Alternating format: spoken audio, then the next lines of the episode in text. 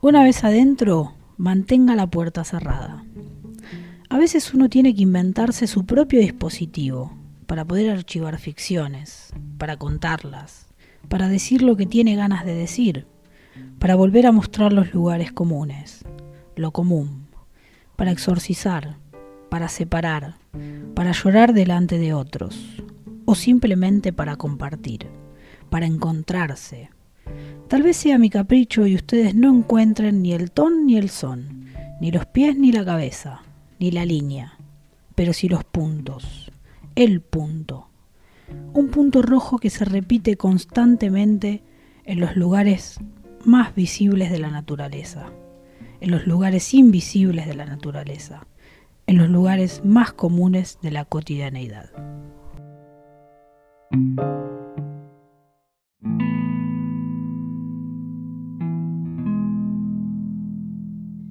Subarchivo primero.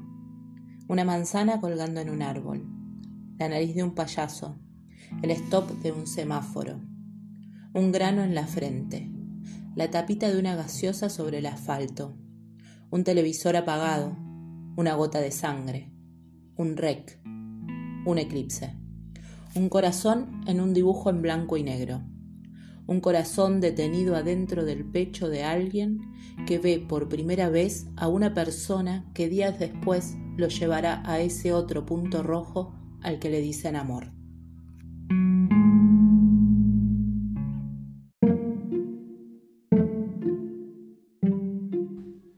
Caja número uno. Un amor que nunca existió. Estoy sentado al lado de mi amiga, la que maneja el carrusel de la plaza. Voy todas las mañanas porque sé que a las 11 llega él y todos sus amigos. Ya están ahí, sentados en el pequeño tapial que rodea el monumento. Mi amiga me hace señas, junta los dedos y se los lleva a la nariz. Yo entiendo lo que me quiere decir, pero no me importa. No los voy a juzgar por lo que hacen. Sus amigos son raros, él también, pero lo amo y él lo sabe. Él también me mira, con su boca de Mick Jagger, con su pelo largo, con su amigo al lado que se viste de mujer. Ahora es así. Estamos con él en mi casa. No nos conocemos, pero parece que sí. Yo no sé nada de él, pero él cocina. Y en la mesa están mi padre y mi madre que preguntan cosas que no entiendo, como, como si no hablara mi idioma. Mi padre me mira y me dice, es divorciado y tiene cinco hijos. Me desespero.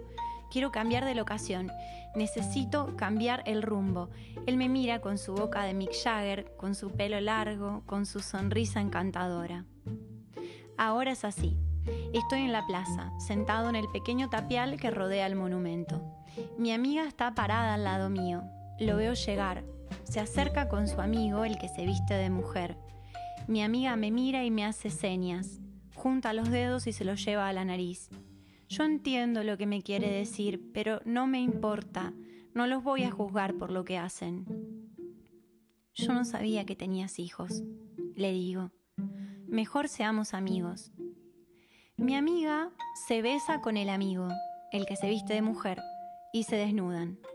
Ahora es así. Estamos con él en las hamacas. Él me mira con su boca de Mick Jagger, con su pelo largo, con su sonrisa encantadora. Yo lo miro y le hago una seña. Junto los dedos y me lo llevo a la nariz. Él entiende lo que le digo y señala un árbol. Ahora es así. Estamos en el árbol, los cuatro desnudos. Juntamos los dedos, la nariz.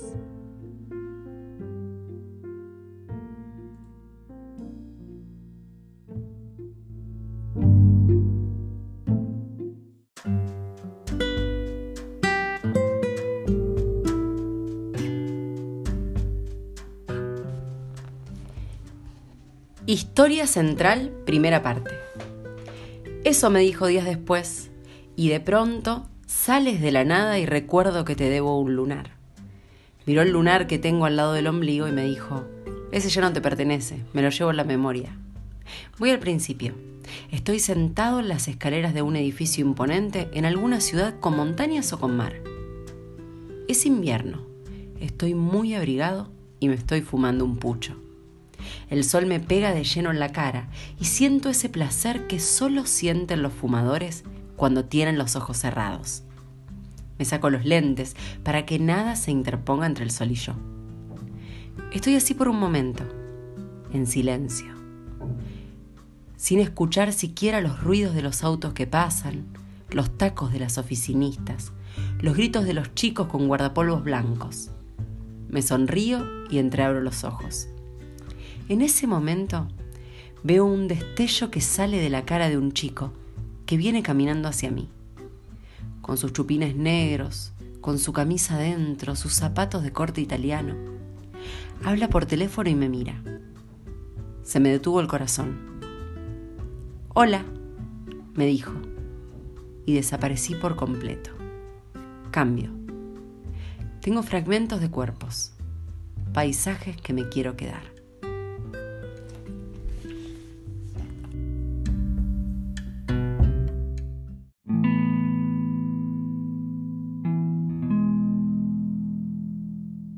Subarchivo segundo.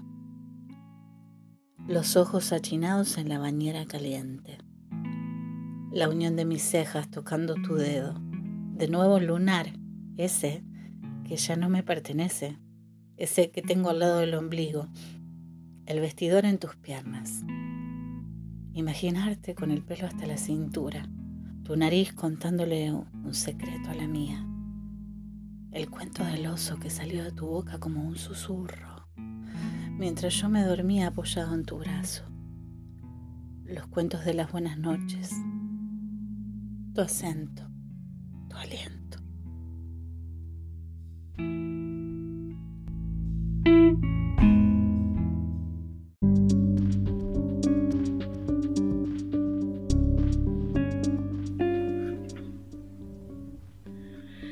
Caja número 2. El peor de los amores. Ahora es así. En esta parte me voy a sentar a mirar, como ustedes, como todos. Son un chico y una chica. Ella llora y dice, Tú has sido mi primer beso, la primera flor de esta primavera que me ha traído el color de tus ojos. Él la sacude. No, la abraza. Ella grita y dice, vete, que mientras antes te marches, antes volverás. Él le pega. No, la besa. Ahora es así. Ella está tirada en el piso. Él le arranca la ropa. No, la acaricia. Ella llora. Él se desabrocha el cinturón y se tira encima de ella. No, al lado de ella. No, encima de ella. No, al lado de ella. No, encima de ella. No, al lado de ella. No, encima. No, al lado. No, encima. No, al lado. No, encima. No, al lado. No, encima. No. Ahora es así.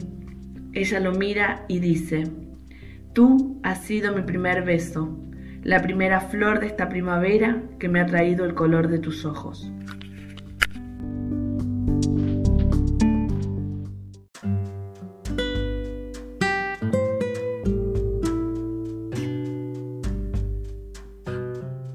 Historia central, segunda parte. Se me detuvo el corazón. Hola, me dijo y desaparecí por completo. Al segundo día estábamos durmiendo juntos. Una, dos, tres, cien, mil noches. Jugábamos a las escondidas. Entender que de un momento para el otro uno se puede enamorar es heavy, pero entender que de un momento para el otro uno se puede desenamorar es más heavy todavía. Igual nada. Esa es otra historia. Jugábamos a las escondidas para que nadie nos vea.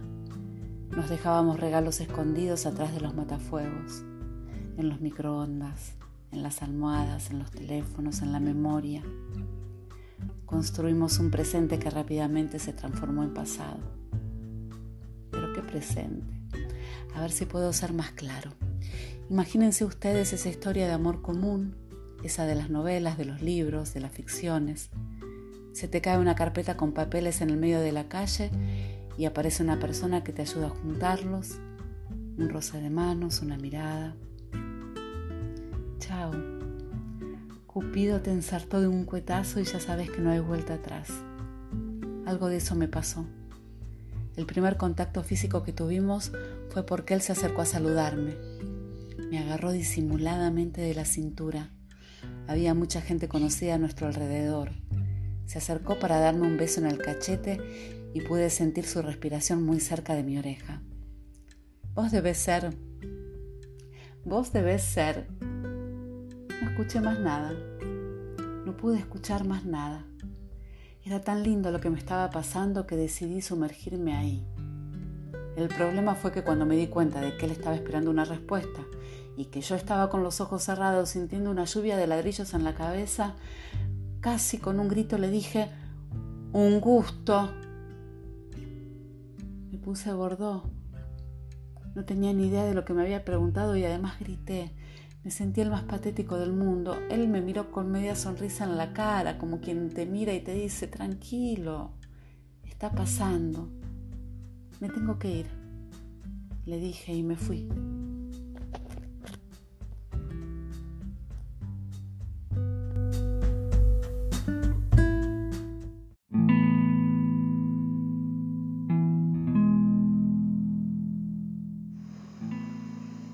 Subarchivo tercero. Tu mano apoyada en mi cintura, mi cuerpo latiendo, incendiándose. El fuego que sube desde los pies y se detiene entre tu respiración y mi oreja. De nuevo tu acento. Los ojos del resto en la nuca. La ceniza del cigarrillo que quedó suspendida en mi mano izquierda mi respuesta atolondrada, la extensión de mi sonrisa, la instantánea extinción del fuego en el momento que sacaste la mano de mi cintura, el silencio perfecto, mi huida con la mirada fija en los árboles que poblaban las calles, la necesidad de volverte a ver, la decisión de volverte a ver.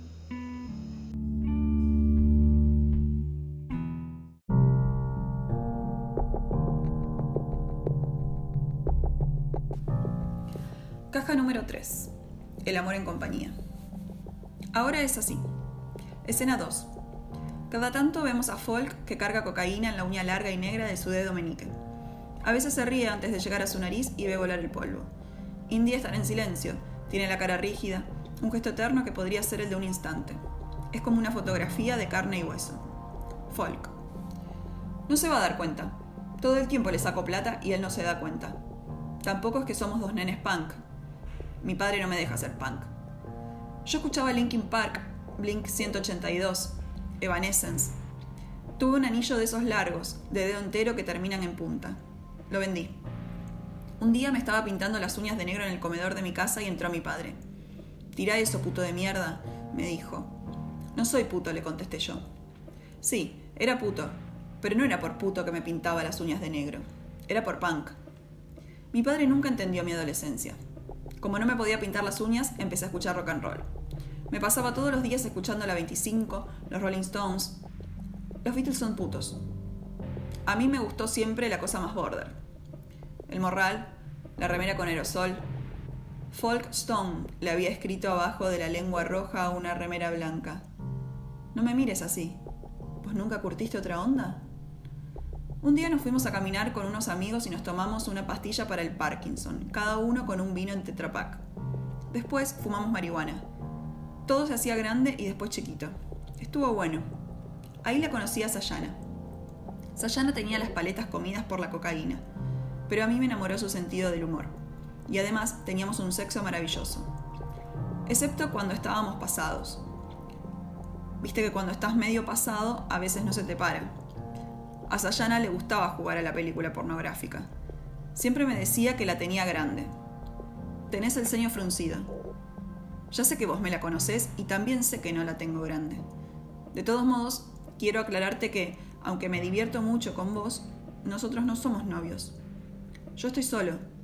Estoy disfrutando de estar solo. Hace poco terminé una relación larga. No tenés que decirme nada. Tenés que aceptarlo o no aceptarlo. ¿No me vas a decir nada? El que calla otorga. Un día Sayana desapareció. No creo que se haya muerto. Para mí se fue de viaje porque el mismo día a mi padre le desaparecieron todos los ahorros del placar. No sé si era mucho dinero, pero mi padre me echó la culpa a mí y llamó a la policía. No pongas esa cara de susto, Indy. Mi padre no llama a la policía por 300 pesos. La cuestión es que estuve preso una semana y después en rehabilitación. El pastor Julián era un buen tipo. Me dejaba fumar un cigarrillo de marihuana en la granja si después cerraba los ojos y abría la boca. No le gustaba que lo mire desde abajo. A veces, después de bajarse los pantalones, cerraba los ojos y yo aprovechaba para mirarlo. Si no, era aburrido para mí. Ya sé que no tengo que entrar en detalles porque nosotros tenemos una especie de relación y vos no tenés por qué enterarte de mis aventuras con pastores musculosos. Pero quiero hacerte una aclaración para que cambies esa cara de preocupación. Escupía. Siempre escupía. Claro, tampoco iba a hacer tanto sacrificio por un cigarrillo de marihuana. El pastor después se iba para los establos y me dejaba disfrutar solo. Un día me escapé, como Sayana. A veces pienso que Sayana debe estar en Miami con una dentadura nueva y un marido con dinero. En cualquier momento me va a sangrar la nariz. Me doy cuenta cuando me empieza a doler la mandíbula. Es que la verdad no me esperaba que sea tan rica. ¿Querés? Parece que tenés un mal día. Bueno, la cuestión es que me escapé de la granja y me inscribí en la Facultad de Humanidades y Artes. Música. Los pasillos estaban llenos de chicos con sandalias y pelos largos que leían filósofos que ninguno entendía. Yo, esto queda entre nosotros, no tenía oído para la música, pero el 60% de los profesores me calentaban. No tuve sexo con ninguno, no soy tan sexual. De la boca para afuera puede ser, pero en realidad a mí me gusta más la compañía. Y la fafafa. Pero siempre en compañía. Con Marquitos, mi última pareja, éramos re fieles muy cocker, mi cocker fiel. Me seguía a todos lados. Pero viste que el deseo no se maneja. Un día tuvo el deseo de ser mujer y lo hizo. A los pocos meses decidió ponerse los hábitos. Y mi cocker se transformó en un San Bernardo. Santa Bernarda. Y me dejó solo. Y ahora te conocí a vos. Y la verdad es que me gusta estar con vos. Siento que me escuchás, que te gusta compartir los ratos conmigo. Queda un solo empujón. ¿Estás seguro de que no lo querés? Ahora es así. Indy gira la cabeza mirando la puerta y dice, me voy.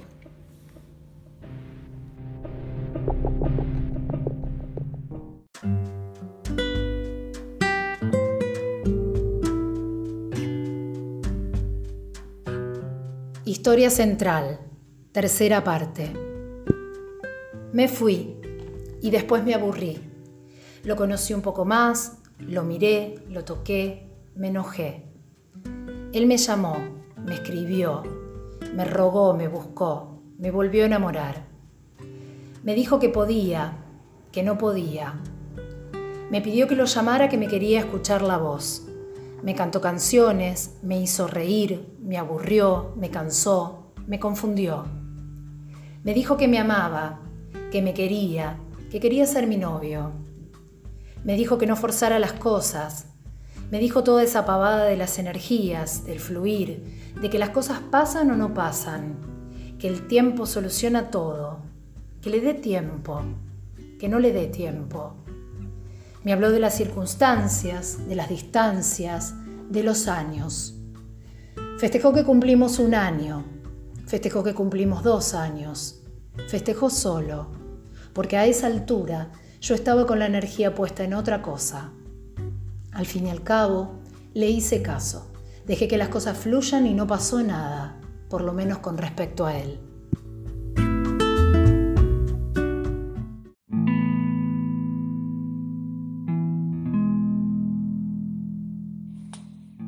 Subarchivo cuarto. 40 millones de soretes. Las capuchas en los pasillos, la indiferencia en los comedores. Tus respuestas profesionales, la moneda de chocolate, mi máscara de perón, la soledad en la estufa, el mate a la mañana, la casa que no tuve, mi silencio abrumador después de las once de la noche, una chica muerta, un cadáver flotando en el río, otro avión.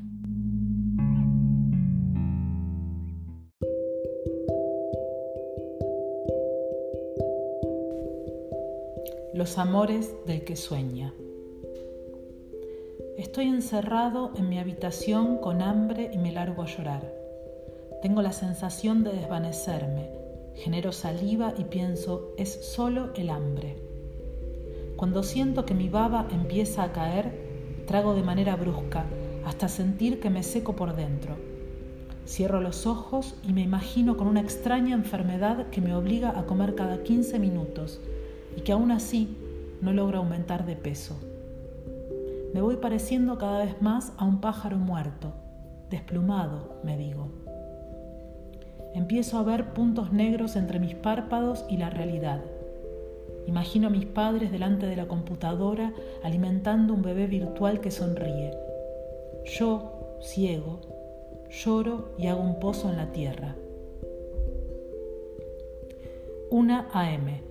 Me despierto de golpe y me doy cuenta de que estoy todo transpirado. Decido cambiar las sábanas porque están húmedas. Bajo la escalera para ir a la cocina y me sirvo un vaso de agua fría. Mi heladera tiene la capacidad de enfriar las cosas de manera que siempre que tomo un trago de agua siento que se me congela el cerebro. Camino 20 pasos hasta el armario donde guardo todo lo que no uso. Adentro hay cajas con fotos que nunca miro poesías que escribí cuando era chico, cientos de cajas de pastillas para los mosquitos sin sus aparatos, envases de cerveza, la luz transpiradora y el turbo. Lo saco. Es invierno, pero en mi habitación hace mucho calor. Estoy parado a los pies de la escalera con el ventilador en la mano. Escucho maullar a Potus. Me doy vuelta, pero no está. Potus se pasa las noches en la terraza peleando con otros gatos. Hoy a la mañana apareció con un agujero en la oreja derecha. Tiene el agujero de un expansor. Subo la escalera y me meto en mi habitación otra vez. En el único enchufe que tengo está conectado mi teléfono celular. Si lo desenchufo me voy a quedar sin batería y no me voy a despertar a la mañana. Me convenzo de que estamos en invierno y de que el calor es una sensación, como la inseguridad. Vuelvo a pensar en Potus, mi gato punk. Se pasa las noches en vela, peleando por mujeres. Lo envidio. Ya son las 2 a.m. Me concentro en mi respiración y me quedo dormido. Estoy en el panteón de mis padres en un cementerio privado. Mi madre está cansada de mi padre y decide separarse. La veo salir del cajón. Es huesos, pero aún conserva la expresión de histeria, la pera salida de eje hacia afuera. Quiero detenerla, pero mi padre me lo impide. Tengo un infarto. No estoy en un sanatorio, estoy en la terraza de mi casa y mi gato es un doctor. Me desprendo de mí mismo y me veo desde arriba. Estoy muerto, dice mi boca, la acostada. Potus me mira y llora como si fuese un ser humano. Llora sangre y es una estampita de alguna virgen milagrosa. Extiende la mano, me agarra la cara y canta. Apreté fuerte las manos, el dinero me quemaba y mientras que blasfemaba, pa la calle enderecé y la imagen de mi madre vi que me compadecía y llorando me decía, el viejo te perdonó. Son las 6.30 am. Apago el despertador y veo que tengo tres mensajes de mi madre en el celular. Lo dejo al lado de la cama y pienso que me gustaría que alguien esté conmigo ahora. Me masturbo y me limpio con una media que está enredada entre mis pies y las sábanas. Me levanto y me miro al espejo. Tengo un espejo en el que puedo verme completo. Me gusta verme desnudo en el espejo. Me siento un poco más joven. Bajo las escaleras y voy al baño. Hago pis y me lavo los dientes. Vuelvo a la habitación. Son las 6.52 am. A las 7 me pasa a buscar Carlos, un remisero que cobra por mes para venir a buscarme la puerta de mi casa. No me gustan los colectivos a la mañana. El olor de los adolescentes mezclado con el perfume de las empleadas de comercio me descompone cuando tengo el estómago vacío. Ya estoy vestido. Son las 7.04 am y escucho los bocinazos de Carlos. Quiero llegar a la empresa y meterme en la oficina. Necesito descansar.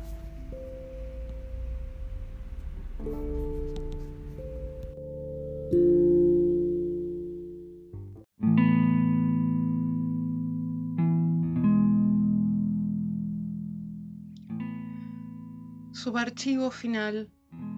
Una manzana colgando en un árbol, la nariz de un payaso, el stop de un semáforo, un grano en la frente, la tapita de una gaseosa sobre el asfalto, un televisor apagado, una gota de sangre, un rec, un eclipse, un corazón en un dibujo en blanco y negro, un corazón detenido adentro del pecho de alguien que, ve por primera vez a una persona que días después lo llevará a ese otro punto rojo al que le dicen amor. Los ojos achinados en la bañera caliente, la unión de mis cejas tocando tu dedo, de nuevo el lunar, ese que ya no me pertenece, ese que tengo al lado del ombligo, el vestidor en tus piernas, imaginarte con el pelo hasta la cintura, tu nariz contándole un secreto a la mía, el cuento del oso que salió de tu boca como un susurro mientras yo me dormía apoyado en tu brazo, los cuentos de las buenas noches, tu acento, tu aliento, tu mano apoyada en mi cintura, mi cuerpo latiendo, incendiándose, el fuego que sube desde los pies y se detiene entre tu respiración y mi oreja, de nuevo tu acento los ojos del resto en la nuca, la ceniza del cigarrillo que quedó suspendido en mi mano izquierda, mi respuesta atolondrada, la extensión de mi sonrisa, la instantánea extinción del fuego en el momento en que sacaste la mano de mi cintura, el silencio perfecto, mi huida con la mirada fija en los árboles que poblaban las calles, la necesidad de volverte a ver, la decisión de volverte a ver. 40 millones de soretes, las capuchas en los pasillos, la indiferencia en los comedores, tus respuestas profesionales, la moneda de chocolate, mi máscara de perón, la soledad en la estufa, el mate a la mañana, la casa que no tuve, mi silencio abrumador después de las once de la noche, otra chica muerta, otro cadáver flotando en el río, otro avión.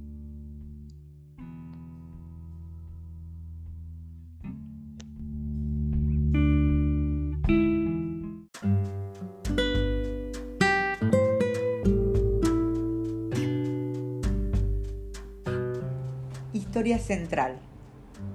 La despedida. Y no pasó más nada por lo menos con respecto a él.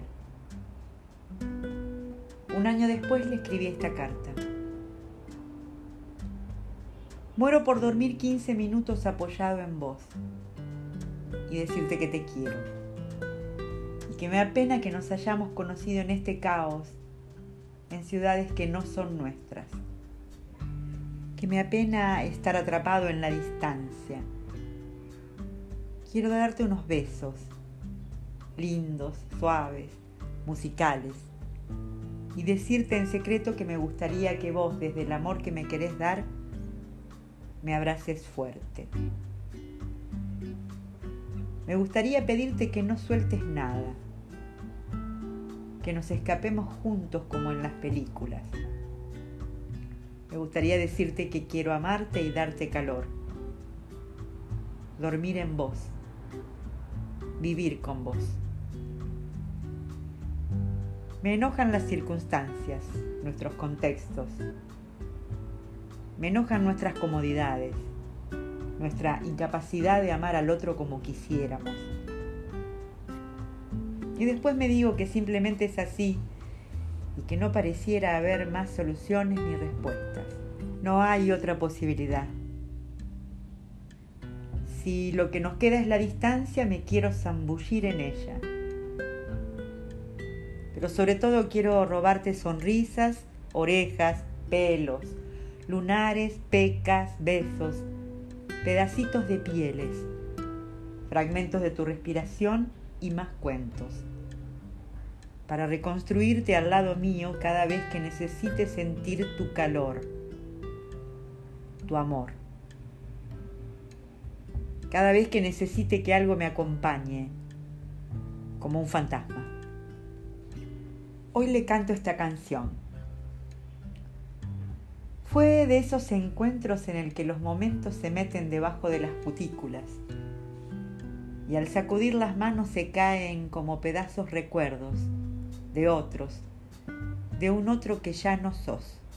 Cuando te encontré, yo estaba juntando los restos de mis huesos. Despegaba mi piel del pavimento, me lamía los raspones, me arrastraba desde el norte. Vos, en cambio, te lustrabas el cuero. Eras el faquir de feria, ese al que todos aplaudían, domador de lo salvaje, alguacil de mil condados. Y ahí estaba yo, con mi cabeza en la mano, agarrándola de los pelos miraba hipnotizado. Recorría mis arterias clavándome alfileres. Me grité adentro y sentí. Me tumbó de una patada en el centro de la sien. Se rió y escupió fuego. ¡Ey! Estoy en el campo otra vez. De mi mano cuelga mi cabeza otra vez. Me dejé caer y me arranqué la piel. No sentí dolor. Sentí la tranquilidad de tener los huesos afuera. Después de escaparme en el medio de la noche, me di cuenta de que había estado amando. Enterré tus dibujos, mastiqué tus canciones, me corté la yema de los dedos y bailé pensando en vos. Hoy me doy cuenta de que podríamos habernos lastimado juntos para volver a nacer. Podríamos habernos clavado agujas, espinas, cuchillos y germinar con nuestra sangre otra ficción nocturna. Hoy me doy cuenta de que el amor es eso que aparece cuando estás muerto en la habitación mirando el techo. Eso que aparece cuando aparece una mueca una pequeña y simbólica sonrisa que aparenta alegría aún siendo dolor.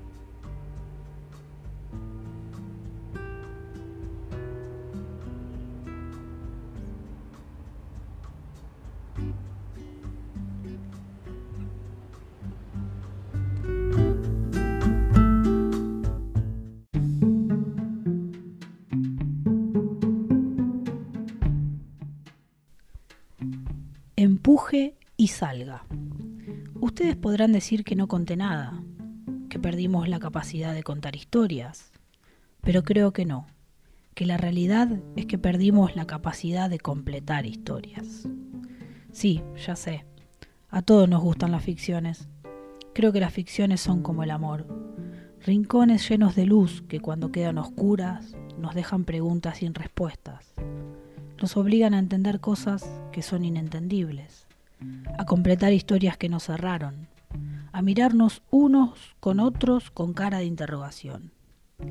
Creo que la ficción es el amor, un monstruo prehistórico que golpea sin parar, que deja huellas, gritos ahogados, imágenes mudas, recuerdos que con el tiempo no nos pertenecen, como mi lunar, este que tengo al lado del ombligo. Thank you.